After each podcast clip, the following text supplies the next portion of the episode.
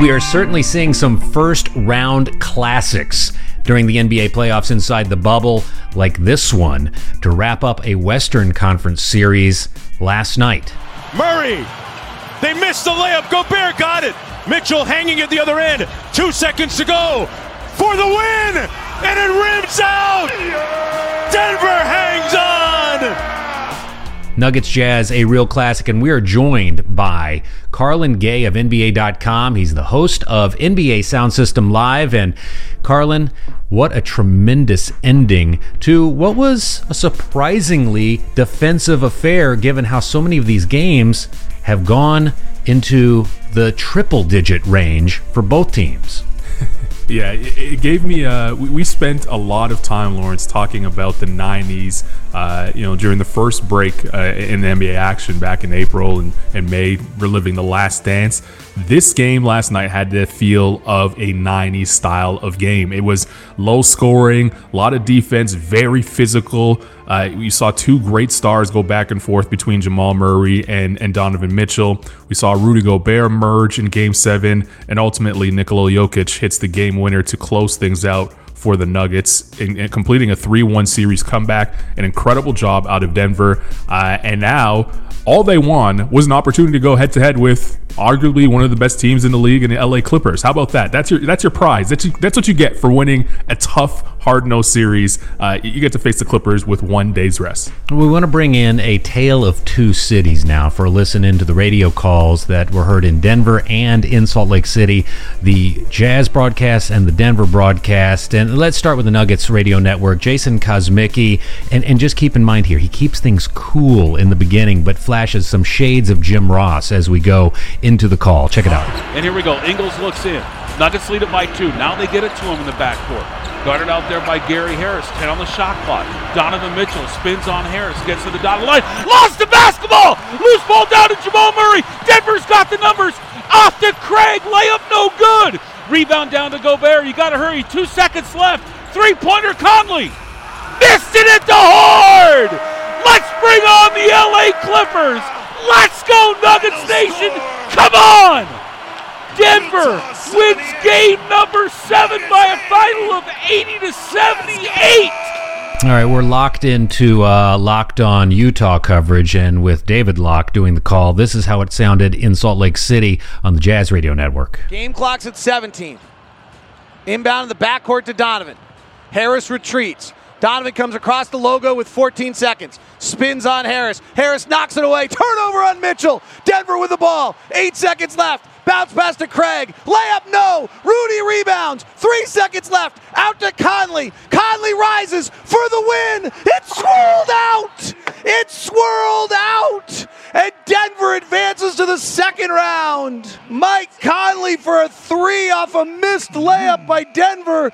And Utah had a chance to advance and it swirls out on Mike Conley. So, Carlan, I guess the thing that cannot be forgotten here is that Denver did have to fight their way back into the series to force a game seven and then become just what's the 12th team in NBA history to rally from 3 1 down in a best of seven series. And, uh, you know, that, that list has some very interesting scenarios that have unfolded over the decades. But uh, this was truly a classic comeback victory in a series for the Nuggets and maybe something that will propel them into this series against the Clippers. Yeah, when you look at the Denver Nuggets, this is a very young team, and you know there there was a lot going on with the Denver Nuggets. They had injuries coming into the series. They were able to get Gary Harris back. He comes away with two huge plays down the stretch uh, defensively to get them through to the next round. You look at Jamal Murray. The, the jury was out on whether Jamal Murray deserved the max contract that he got. I think we can put that to rest now. He, he's a big time player who has a ton of potential at only 23 years of age. And then Nikola Jokic, big time star the question always is about Nikola Jokic. Is he going to be able to give you enough defensively to remain on the court in clutch minutes? He proved that throughout the series, and they showed a lot of toughness and mental toughness, that is, in coming back down from 3 1. They're going to go on, and, and they could take this, this victory that they had in this series and it might propel, propel them, uh, you know, another year. May not be this year. They may not still be, you know, championship contenders this year, but they'll be able to look back on, you know, the, the events that they've gone through in this series and it could set them up for a long playoff run down the road. On the other end, I know Utah lost. But we saw Donovan Mitchell come into his own offensively. We saw Rudy Gobert really, you know, impose his will on both ends of the floor and prove that, you know, this center still exists in the NBA. Contrary to popular belief, they could still get it done at a high level. We have Mike Conley Jr., who now looks like he's comfortable in his role in Utah. Joe Ingles is still playing at a high level. And Bojan Bogdanovic, who was not a part of the series, will be added to this roster for years to come. Uh, I, I think the Utah Jazz, even in the loss, learned a lot about themselves and have a lot to build on going forward. So I, I think you know, obviously Utah would have wanted to win and move on to the next round, but both teams leave that game seven with the opportunity to really build upon uh, what they were able to lay down in that grinded out series.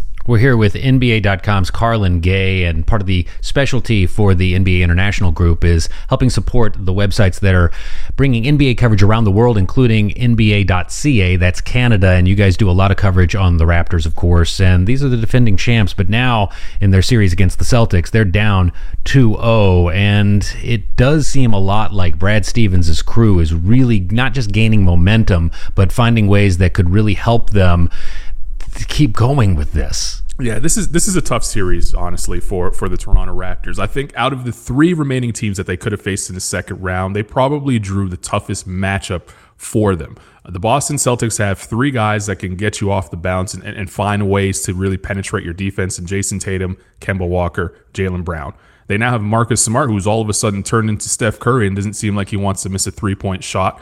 Uh, and he, he's a great defender that could really, def, you know, defend you know the Raptors' best player on the other end uh, at a high level in Pascal Siakam. And then you're getting contributions from guys that we really didn't hear from all season long. Robert Williams was a, you know, they were wondering whether or not he would take the next step in his production. He shows up in game one and, and, and played well and, and doubled down in game two, playing extremely well coming off the bench uh, and did not miss a single shot in the game. Daniel Theis is a name that you hear very seldom, but in this series, he stepped up big time on both ends of the floor, giving them sparks. So the Boston Celtics are playing at a high level, and and for the Raptors, uh, they've gone they've dealt with really adversity all season long. Uh, they lost their best player in Kawhi Leonard to free agency, so they had to deal with that. To start the season, they had a, a ton of injuries. They had the fifth most games lost to injuries in the entire NBA. They still were able to get overcome all of that and end up with the second best record in the entire NBA. And oh, by the way, yes, they had to go through, like everyone else did, had to go through a, a, global pandemic and still find their way to the bubble. They were the first team to get to the bubble. They've been in the bubble, uh, the, or the first team, rather, to get to Florida. Then they were the first team to, to, to, kind of uh, enter the bubble. They've been in the bubble or in the state of Florida the longest uh, out of the teams that are there the, the mental grind that they're going through while being there has been extremely tough on them. They finally were, some of them rather, were finally able to kind of, eh, you know, see their family members for the first time in a long time, breathe a little sigh of relief there. But it doesn't get any easier for them on the basketball court when you have a Boston Celtic team that is playing at a high level, seems to be hitting their stride at the perfect time. It, it, it you know, the NBA season is a marathon, not a sprint. And it seems like the Celtics are really hitting their stride right now at the perfect time of the season. On the other end, the Raptors look like they're running out of gas and really running out of options um, to, to, to really figure out what the Celtics Rubik's Cube is all about. You talk about the guy seeing their families, some endearing footage coming with Fred Van VanVleet seeing his family, and then you see the other side of the Eastern Conference semifinals, the Miami Heat, and a guy who said, "Look, no, this is a business trip. Uh, the family can wait just a little bit here." Talking about Jimmy Butler and 40 that he dropped on the Bucks in Game One, and now the Heat and Bucks set for game two on this Wednesday. After we tape this, we'll kind of be all tuning in to see like how does this unfold. But uh, the Heat getting that first victory. How do the Bucks respond? the Bucks got to respond by playing basketball the way they have all season long. Look, there's a reason why they're the number one seed in the NBA. There's a reason why they're on a 60 win pace. Uh, had we had normal circumstances, there's a reason why you know Giannis Antetokounmpo, who is likely to be a two time MVP when that eventually gets announced. The Milwaukee Bucks team and their structure and their system has been uh, you know, a success so far. Um, the question is, can they figure out a way to impose their will on the Miami Heat. We did not see that in game one.